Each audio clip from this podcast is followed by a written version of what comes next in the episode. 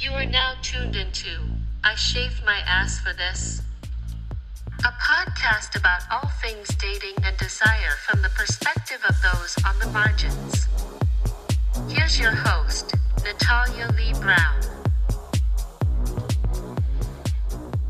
Hey, what's up? What's up? Welcome back. Another show, another week. Happy to have you. This week's episode is actually one that I'm really excited about.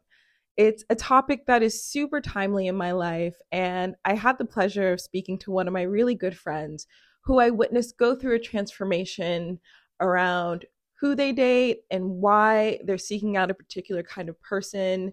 And that process in her life is almost parallel to my own because there's just this thing that happens as you move through adulthood and you move through your dating life.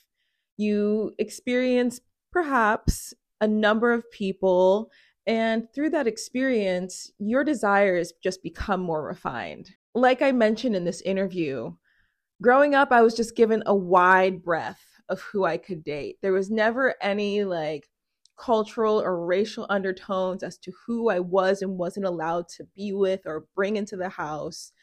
And that made for a really exciting dating life. I had the option and the opportunity just to pretty much date whoever I was interested in. And who was interested in me, of course. But like our guest, the practice of intentionality with dating just kind of makes things easier as you go along, you know? extra, extra, read all about it. I am now back on the dating market officially after about a year of taking some time off. And during this iteration of seeking partnership and intimacy and romance, I really tried to go about my search in an intentional way, focusing on the people who, in my history, we're more likely to yield a more successful relationship. And after two weeks of being back on the apps and seeing a handful of people, I kind of feel like I let myself down. And not like in some horrible way, you know, I really did try to look for people within a certain age range, people with a certain life experience, but the feeling of just instant chemistry doesn't really know any bounds. And so I'm kind of stuck at this point where it's like, does chemistry trump intentionality? Or am I just setting myself up for some of the old pains and inconveniences of the past? A past that I thought that I had left in the past. I really don't know. Listening back into this interview, it gives me some clarity and things still stand. I do still have intentionality behind dating. I'm just having a little fun. But to get to how I even got to that intentionality, let's get into some story time. So, like I said, when I was younger, I grew up in a household where my stepfather was of a different race where my parents had friends of all different races and orientations. So being with somebody who isn't like yourself really wasn't anything new to me. And in dating, going to like primary white institutions, I didn't have many Black people to choose from. So my early partners were non Black.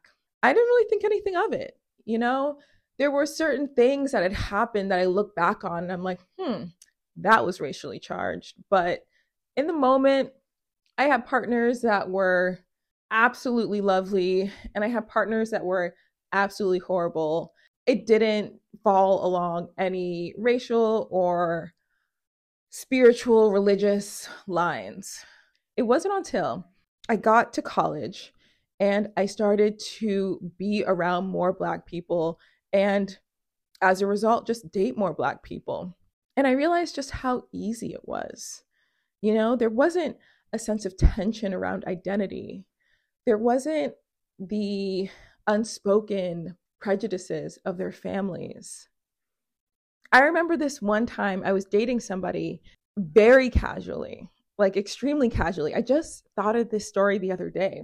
he wasn't even in the running to be anything serious. It was very much like you up kind of situation.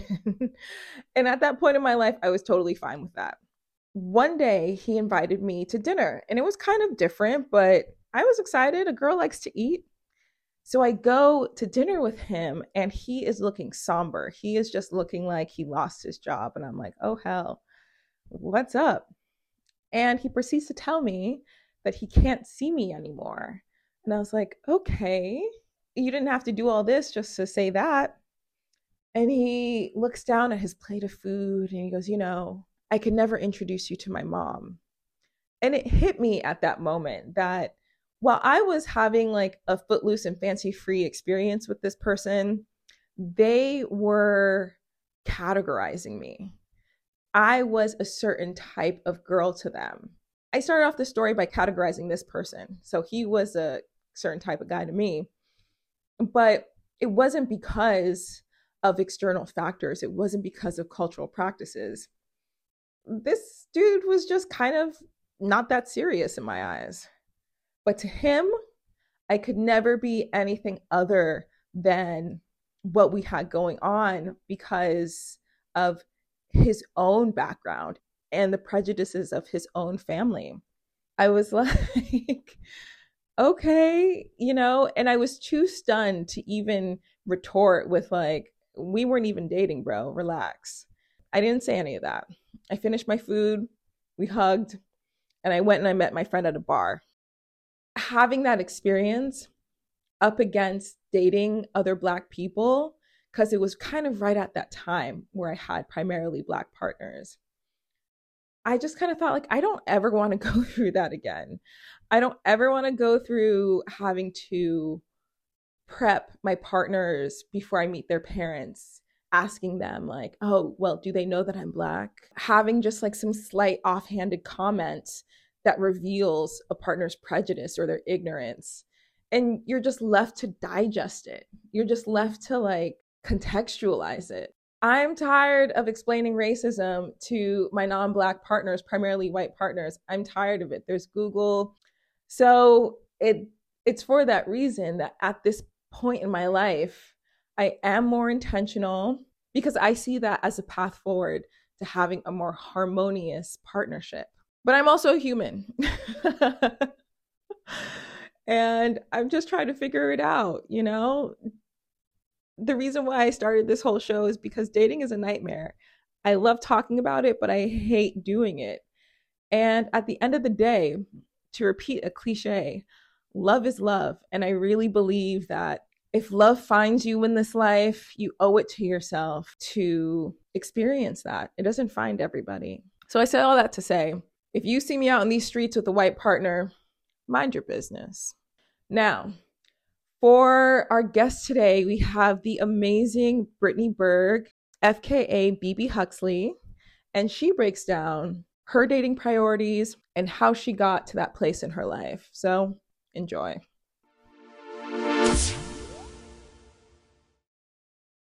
So, I'm back with another guest, a very special guest this week, the original homegirl. I'm here with Brittany Berg. Hey, Brittany. What's going on? Hi, babe. oh my God. I'm so happy to be with you right now. Awesome. So, I like to start off the show by asking our guests how they identify and who they usually date. So, could you let us know? Amazing. Hi, I'm Brittany Berg. Some people on the internet might know me as BB Huxley. BB Huxley. The now completely disappeared electronica Chanteuse from 2017. Remember that? you might know her from. Remember that YouTube video? I took it down, but it's still there somewhere.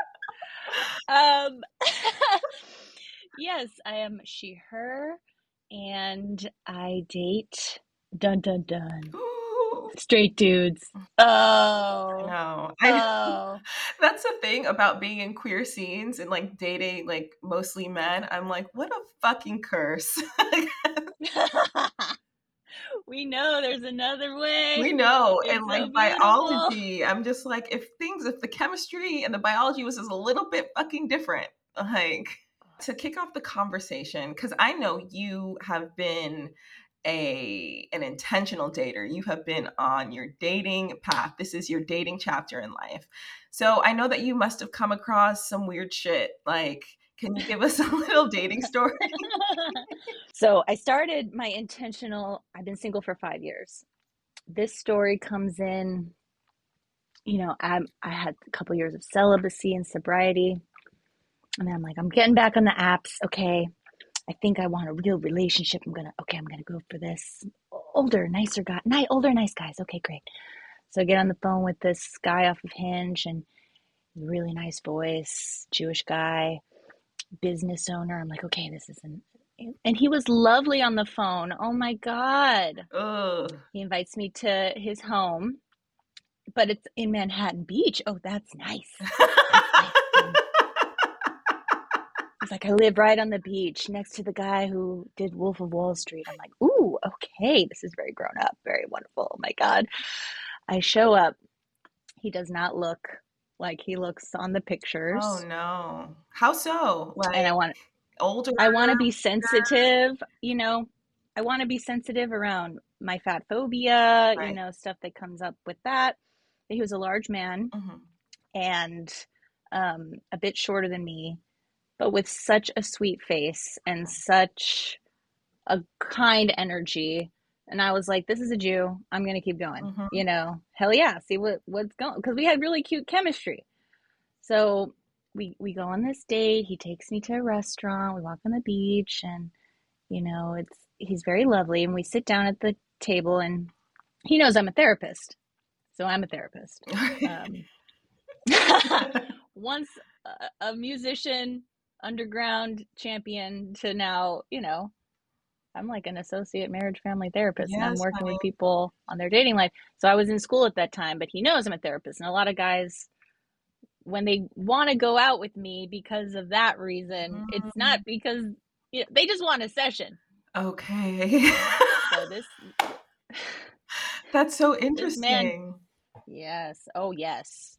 You can tell they just want to tell you all of their shit right away. Okay. So he confessed to me for two hours. He t- he took such an intense long session, and God bless him because he had been through a lot. But he told me his entire story of starting a business in tech, where his business partner became his rival. Oh God! And then put a hit on his life, and then he worked with Homeland Security to fucking find the assailants who were after him. He had to like do a death shower scene. What's that? And he had to like fake his own death. Oh my god. You know. Where they put ketchup on your head and dirt and they take a Polaroid? Exactly. Oh like god. you know, when he's telling me I've never told anyone in full detail everything about the story before, and I'm like, uh-huh, oh, that's a lot. That's a lot. and then he shows me, he opens up his wallet, he's like, I'm the only man, I'm one of six in California that has a conceal carry license for a gun for self protection. Wow. He shows it to me like for proof. And he's like, that's also why I, I gained so much weight because of the terror and stress of going through yeah. this experience. Yeah. And I had a lot of love and compassion for the guy, but I definitely felt so drained afterwards. I was like, I just gave him my best trainee therapist work here I was like, this was not worth a, a, a plate of pasta, truthfully. like, yo, oh my god. Um, well, but I think women are doing that naturally anyway yeah, on these dates. Yeah. I feel like I've talked a lot about like emotional labor that women do and are expected to do, right? Because men, from what I've witnessed, I'm not a man, but I have eyes. Men don't have a space to be vulnerable amongst themselves, and that seems like women's work. And so whenever men get around women, they they like regress back to like childhood and they want to be like held and like fat phobia aside, there is a thing of false advertisement, you know? Like you have to be transparent as to who you are and to what state you're in. I see that a lot on apps with people showing younger pictures and if you have like an eagle mm-hmm. eye you mm-hmm. could see like that was taken like 10 years ago i know that technology you know? totally and it's just kind of fucked up like just show who you are so i could make a um, an informed decision. But how did you get out of that that date? You just left and you had I this was, you know, I hadn't built up my skills enough yet. You know, you have to learn how to get in and get out and know your attention and your limits and what, you know, you're actually available for and know what's a safe setup, what's not, you know. Then I traipsed back to his house right on the beach and hung out and I kept listening to the guy. Oh. You know, and he's then going on about how he fucks his next door neighbor. you know, like he's like, I'm real good. He's like wanted to eat me out right there, you know, like I'm like, wow, kind offer. I gotta get out of here. I have definitely learned never to go in a man's house unless you are ready to fuck. Yeah. Yeah. And I've gotten into situations, you know, so many like a second date well, what do you do for a second date? Right. Well, maybe then you do go inside. Oh, but I don't drink, so there's nothing to do. Right. And like I've had a guy like just keep making me snacks. I'm like, you already took me out to dinner, and then like you're sitting on the couch, and then you start making out, and I'm like, oh, I'm not. I don't want to be the girl who has sex on the second date. I, I, I don't know. And I'm like wriggling around on him, like, no, don't do that. Oh, do that. Don't, don't. I, okay, I gotta go. And it was just like, why set myself up for that? You right. just don't go inside. Right, right, right. Totally. Like my greatest fear, Natalia, is that I'm gonna be one of these girls that have gone on a hundred dates. Like I've seen on TikTok, like some of these girls are like, I'm on date 78. And I'm like, am I gonna have is this what's coming? I think it is. It could be. I'm that picky and I I, I want to be that picky. I think that you are in a perfect time. And this actually brings us to our next point because I think that you're in a perfect time, in a perfect location. You know your demographic, you know who you are targeting, you know who you want to date.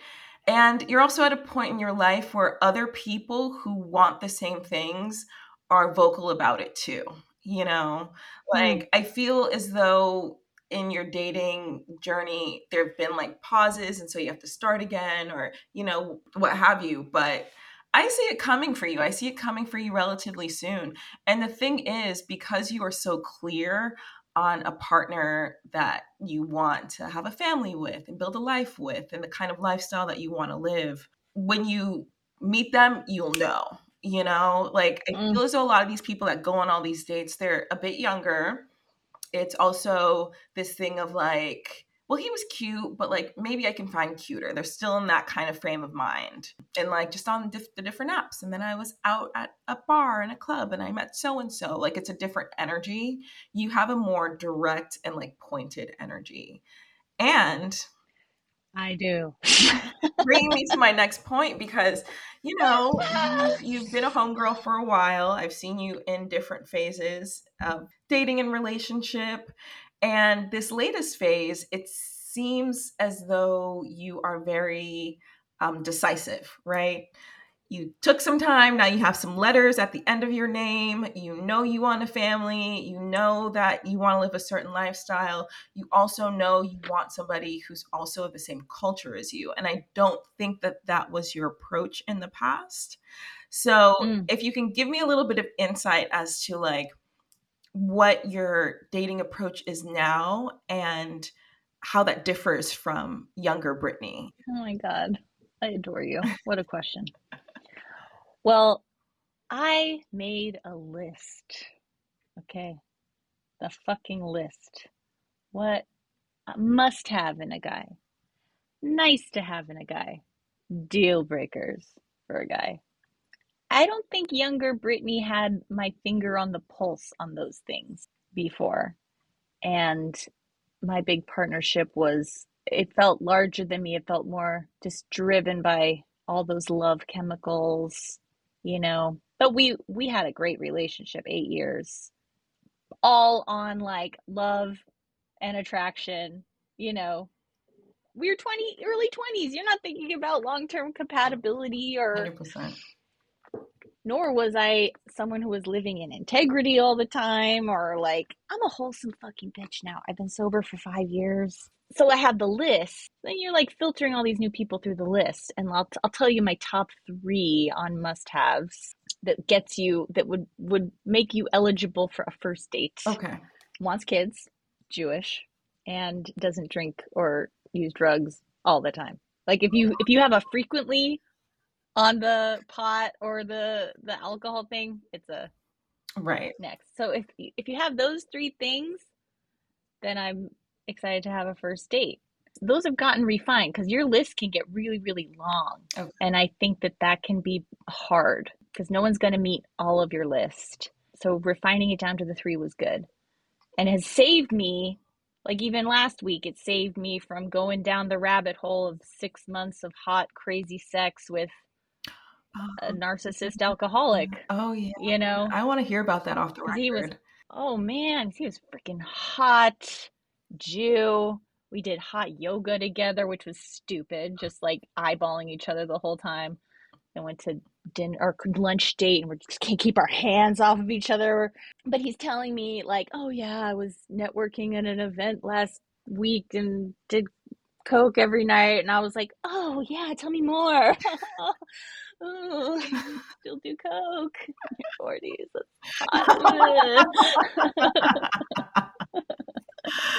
oh my goodness. How and he had the little little narcissism thing where he's like oh you're so beautiful and fascinating. You know it's the first fucking date. Right. Oh your skin is so soft. Oh my god you're i was watching you in yoga. You're so flexible. So no, you know he's just putting me on the pedestal and i'm like oh all the sparkles sparks sparks sparks. Sparks are just compliments when the guy compliments you that's what sparks are right. for me at least right. so anyway, the list saved me from a bad rabbit hole there. But I've been talking with, you know, some of my friends, like who else do the list and clients who do the list. The list can also be bullshit too, because you can have everything on the fucking paper on the list, and you get down to it. I don't want to kiss you. I don't want to suck your dick. That's the truth. There's like this um there is this invisible element that's just chemistry, you know? And there's nothing you can do about it. And that's why it's so exhausting with apps because you could look at somebody and be like, all right, they they look good, you know, they have the things, they tick the boxes. And then you get in front of them and it is just like snooze city or somebody who mm. cannot read cues or somebody who's too intense and has a look of crazy in their eyes and it's just like god damn it you know like my mentor is telling me is my therapy mentor that you don't want i'm so hot for you i want to give you head in the restaurant you don't want that because that attraction is probably red flag central. Okay.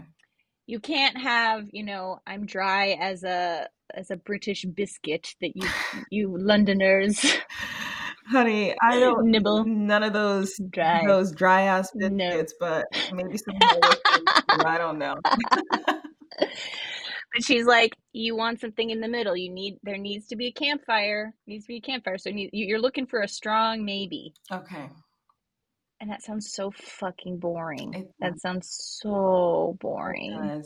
I think especially coming out of youth when like you would meet people and it was this charged situation. You like I met one of my partners in class and I remember like after us initially kind of making eye contact and having contact in the library, we had a class together and I went to go to the bathroom and he a few seconds after me came like ran out of class as well and he chased me down the hall and like scooped me up in his hands and we like had this moment in the hallway.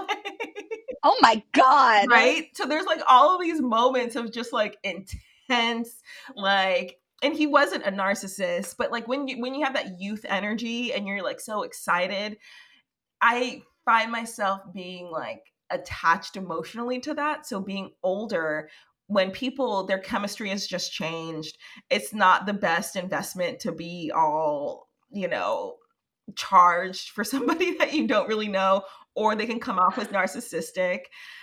but I miss that. I miss that like fuck it attitude. I miss it. And so it's hard to like differentiate what's healthy and like what's not. I had to put a um a rule on that one mm. for myself. But I got in a bad situation in a casual context. Right. Right. Yeah. Took home a stranger and you know as a as an adult, like as a sober 30 I was I was 34. Mm-hmm. I took home an adult and I pulled in a dangerous person right. and I could have gotten really hurt. Right. And luckily I didn't and I got some excellent therapy and at, right after, you know, this man violated me, but I had to put the kibosh on one nighters. Yeah. Like full stop. Yeah.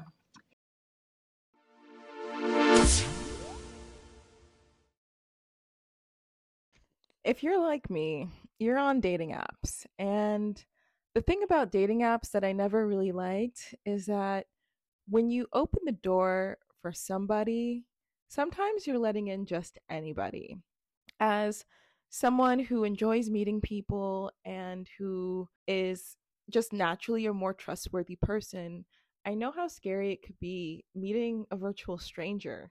Anybody could portray themselves as anything, and most people can say the right words for long enough to get you to trust them nowadays a lot of people are really hip to dating app etiquette especially groups of homegirls and homies where you screenshot somebody's picture you send it to a friend you send them you know your location maybe even ask for a text or a call mid date just to make sure you're okay.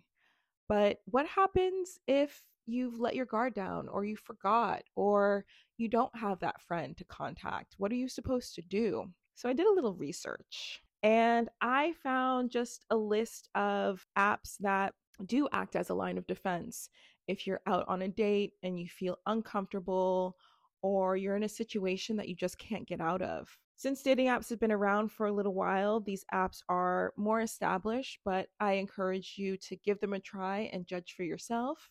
I personally don't use these apps, but I think that having something extra in your arsenal can be really beneficial. The first one is USafe US. It triggers fake calls, fake texts, gives you an alert system for you and your friends, maybe find your friends at parties or what have you. The next app is Circle of Six. And I think a lot of these apps were designed for college students, but now they are available to the masses to help people just to get out of unsafe situations in a discreet way that will trigger the least amount of aggression and that prioritize self preservation. And there's also Noonlight. So I'll have all of these in the link in the bio, but you can never be too safe. Having an extra line of defense, especially in this crazy world, especially when you're putting yourself in a situation to just meet anybody, isn't a bad idea. And as these words come out of my mouth, I think I'm going to download one of these apps as well, just so I'm not out here without any sort of lines of defense. So check it out and stay safe out there.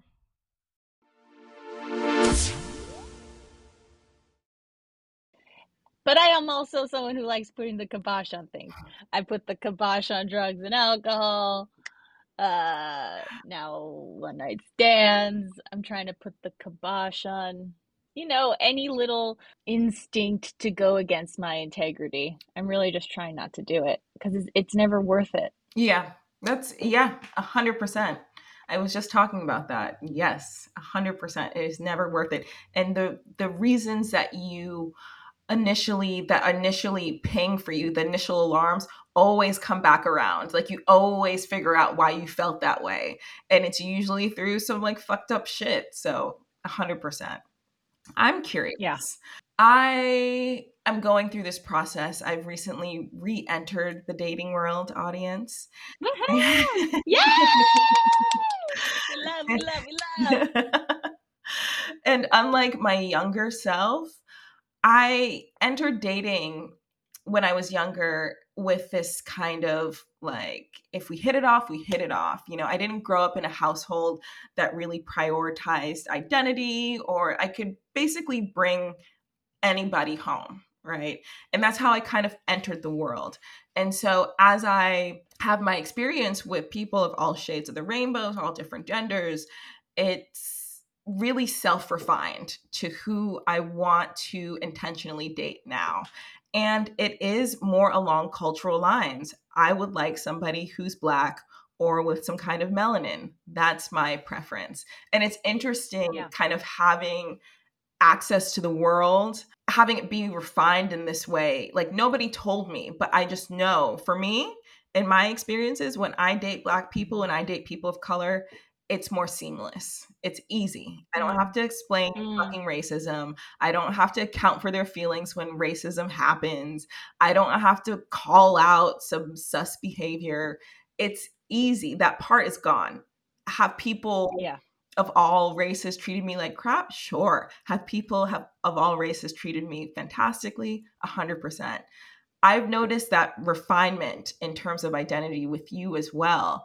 And it's interesting to me because as somebody who is white, not being ultra religious, that refinement mm-hmm. for like a Jewish identity or somebody who also is Jewish has always been interesting to me because it seems like something relatively recent, but it's also something that's very important. So, why is that? Well, being a Jew, I've always felt a little. I'm a white Jew, I'm an Ashkenazi Jew. So, people and, and growing up around a not a lot of Jews in suburbia, people can tell. It's like you're not quite like us. and the way the way like that I experienced anti-Semitism was like people are just like, I don't like you, but I just don't know why. Really? Can't quite put my finger on it. Yeah. Okay. So you feel like an outsider, but nobody knows why. Okay. You know, that was a driving force for me to be such a creative and to be so bold as a young person and be like, oh, you think I'm fucking weird? Well, let me put on this fucking crazy ass outfit. I'm going to exaggerate that, you know. And then dating wise, I was always drawn to like these perfect looking white boys that look like Don Draper or something. Like, like chiseled, like American, uh, Eurocentric beauty standards, Gentile, and those boys are like kind of avoidant. So you know that setup doesn't really go great. It kind of sucks. It really sucks. So I wanted a different dynamic, kind of, uh, you know, akin to what you said, where it's like you get each other. That won't be a battle. You're already going to have to battle sexism in a male female, you know, cisgendered relationship. So if you can eliminate one other oppressive force going in there, that would be nice. And then I just noticed, I was like, oh, Jewish guys are so funny. They're so smart. They're, you know, like me. I like me. I like me now. I like you too. Thank you. I love you. And I had this instinct starting last year. I was like, on all these like fucking boring ass first dates, I notice even if I don't have a connection, romantic connection with the guy, I just enjoy sitting and talking to a Jewish guy. Yeah. There's something we'll at least have a whole shit ton of other things to talk about. So that started guiding me toward why why aren't I pulling a full Charlotte here? Like looking for Harry. Like look I need my baldy, my hairy baldy Jew. you know. I think it occurred to me I was sitting at like a Jewish deli a few years ago and like all of the elders in the deli just kept looking at me and smiling and i was like everyone likes me in here. A jewish family would just like me so much. They'd be so like oh look at our daughter-in-law. She's oh, fabulous. Yeah. That is not how i felt dating my gentile ex who i loved so much and i loved his family but I didn't feel like they scooped me up and were like, Yay, we're so proud you're in here. It was like, look at this weirdo with the shaved head.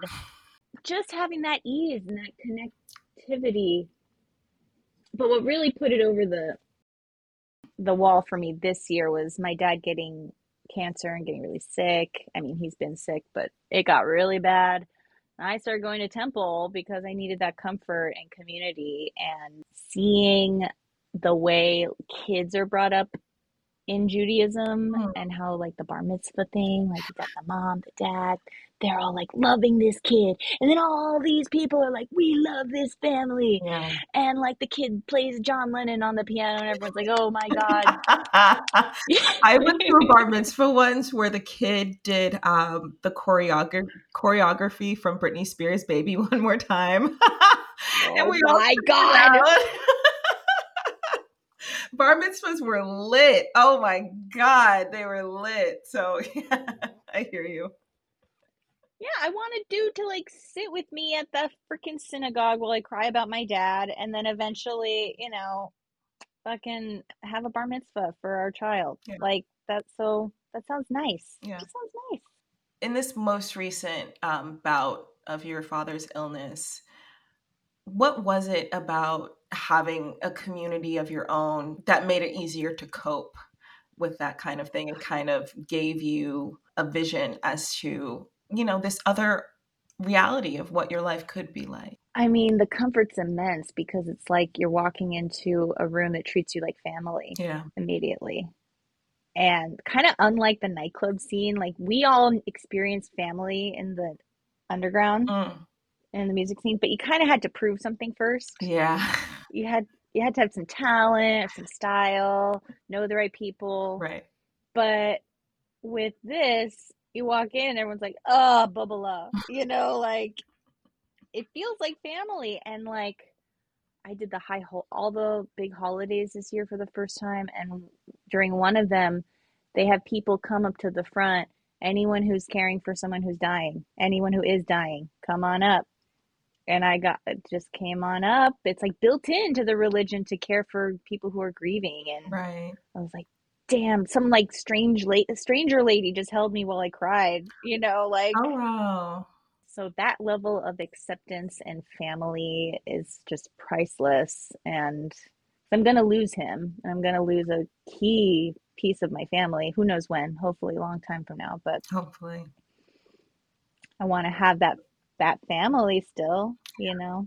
So, and that's what I'm looking for with the the, the man too. Yeah. Like I'm not looking for a boyfriend anymore.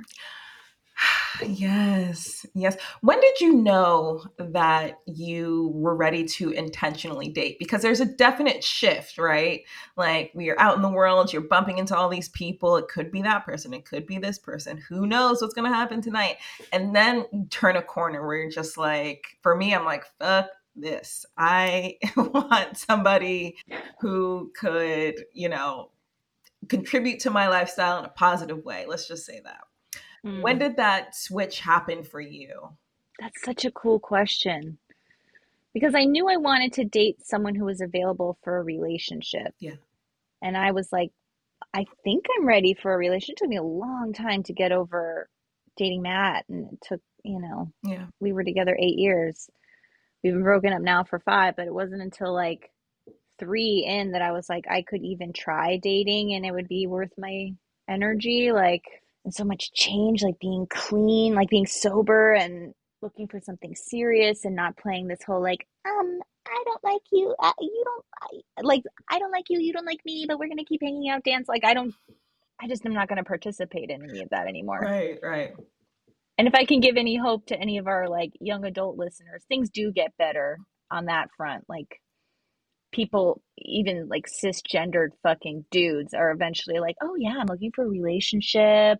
I want marriage. I want kids. They, you know, I'm looking for something serious. They're not like, uh, is this a date? you know, are we even on a date right now? We were just hanging out. You know, she's cool. I'm just cool. hanging out. Yo, miss me with that shit. Like, please, no, plan something, ho. I want a yes. plan, okay? I don't want this like just come over and chill. I'm too fucking old for that shit. No, the amount of time it takes for me to do this hair, this long feminine hair I've grown for this project. the the fucking toenails, the eyebrows, the makeup. The... I want to talk about that because Ugh. you underwent a personal like aesthetic project. You decided. I oh my goodness. Yes. You were a transformer. You were in school you went to uh, I don't know if you went to Loehmann's. I don't know where you went.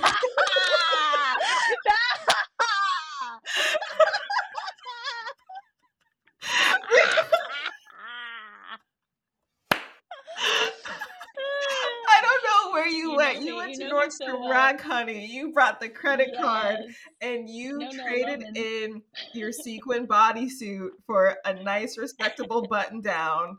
You went from a bleach buzz cut and you started to grow the tresses. You were talking about balayage and all of and you really were like, okay, there was like this click. I think it was like the subconscious click, not only to like you know, it is a relevant thing in terms of your profession to be somebody who's trustworthy and mm-hmm. reputable and knowledgeable. You that's a certain look for sure. But I also think that you were like, I'm gonna fem it the fuck up. I want yes. a man. I want a provider. I, well, I want a family man. You want? A, I want a man who wants to shack up and have babies. I want him to be like a fucking grown up, you know? Yeah. Was that a conscious thing? 100%. Okay. Conscious, intentional. I'm a former drag artist. Last, I there was, com- last time I yes. saw you perform, you had tap shoes and a uh, a penis on your head. Uh, that was a good one. That was a great one. I was like in awe. Thank you. Oh my goodness. I was oh. such awe. Yeah, so like I've played a, a man, I've played a high femme queen, everything in between. I know the power of how you present. And the first couple years, like of me attempting to date, you know, I was like still figuring out who I was as an adult, newly clean, sober. Like you feel like a newborn baby. You don't know the fuck you are. I'm like, there's another couple years of absolute awkwardness with the hair. Oh my God. I hadn't had long hair since I was like 22 years old. You know, jeans. I wear jeans now. Wild. you know, did you even own jeans before? Like, did you? No, I think I had a no jeans rule. It's just so weird how how much that if you want to get a straight guy, you signal straight and it really works. But then it's a fucked up setting because I look like this normal cute girl. Right. And I'm looking for a nice family man. But then I also need to bring BB Huxley, my fucking weirdo penis on the head tap dancing girl. She's there on the date too. he just doesn't know it.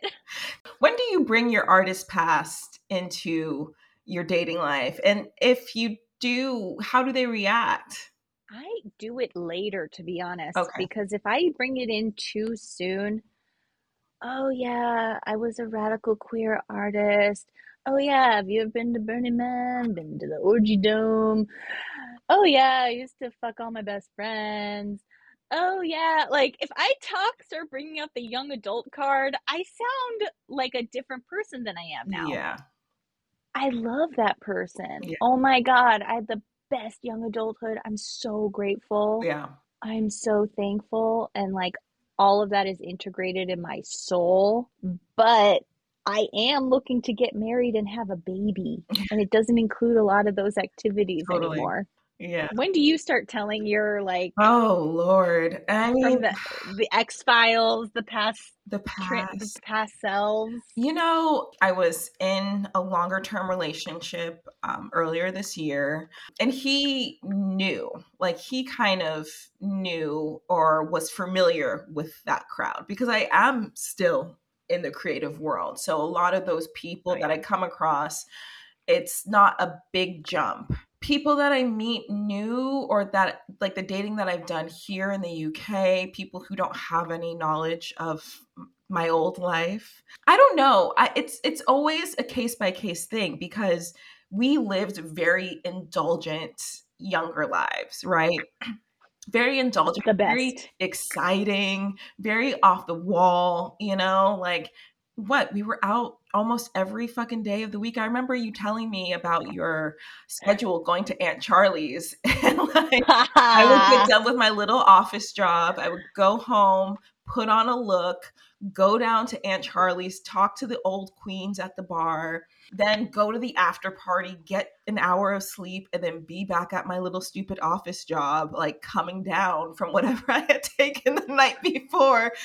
Heaven on earth. You know, it was a lot. And so I had to kind of realize that not everybody had that same kind of thing. And I don't want to come across as like overindulgent because I look at it in like so fondly, right? Like I'm like, God, I survived. I met all these queens. I used to party with so and so. But then at what point am I kind of like, all right, sis, like let it go? you know? It's a fine line to walk. I don't know. I don't have an answer for that just yet. We're gonna wrap this up. Thank you so much for your time. Before, oh my God, thank you. Oh, before I let you go, I like to give my guests the last word whether it's words of advice or something I really didn't touch on. What would you like to leave our audience with? I am just struck by how it's good for me. It's been good to nail down what I actually am looking for in a partner and to boldly claim I'm looking for partnership. I'm looking for marriage. Even that phrase can like roll off my tongue before, whereas before it felt it felt so embarrassing to say something like that. I want kids. Like I'm so comfortable saying it now. You know, I know what my little traps and triggers are with guys, and they have genuinely hurt me, and I genuinely don't want to get hurt again. So like really knowing them and making my best fucking effort to avoid getting clobbered again because a lot of that I can see yeah. and I can protect myself from. So the list is so great. But then it's true like we do get to trust our guts. We do get to have intuition. We do get to have find flow cuz if it isn't just sort of there, can't force it to be there. Yes. And then I guess I'm going to leave the message of faith and hope for me, for you, for anyone listening like as my mom says, there's a lid for every pot. Yes. Well, here's to finding our lids, honey. Here's to finding our lids. Oh my God.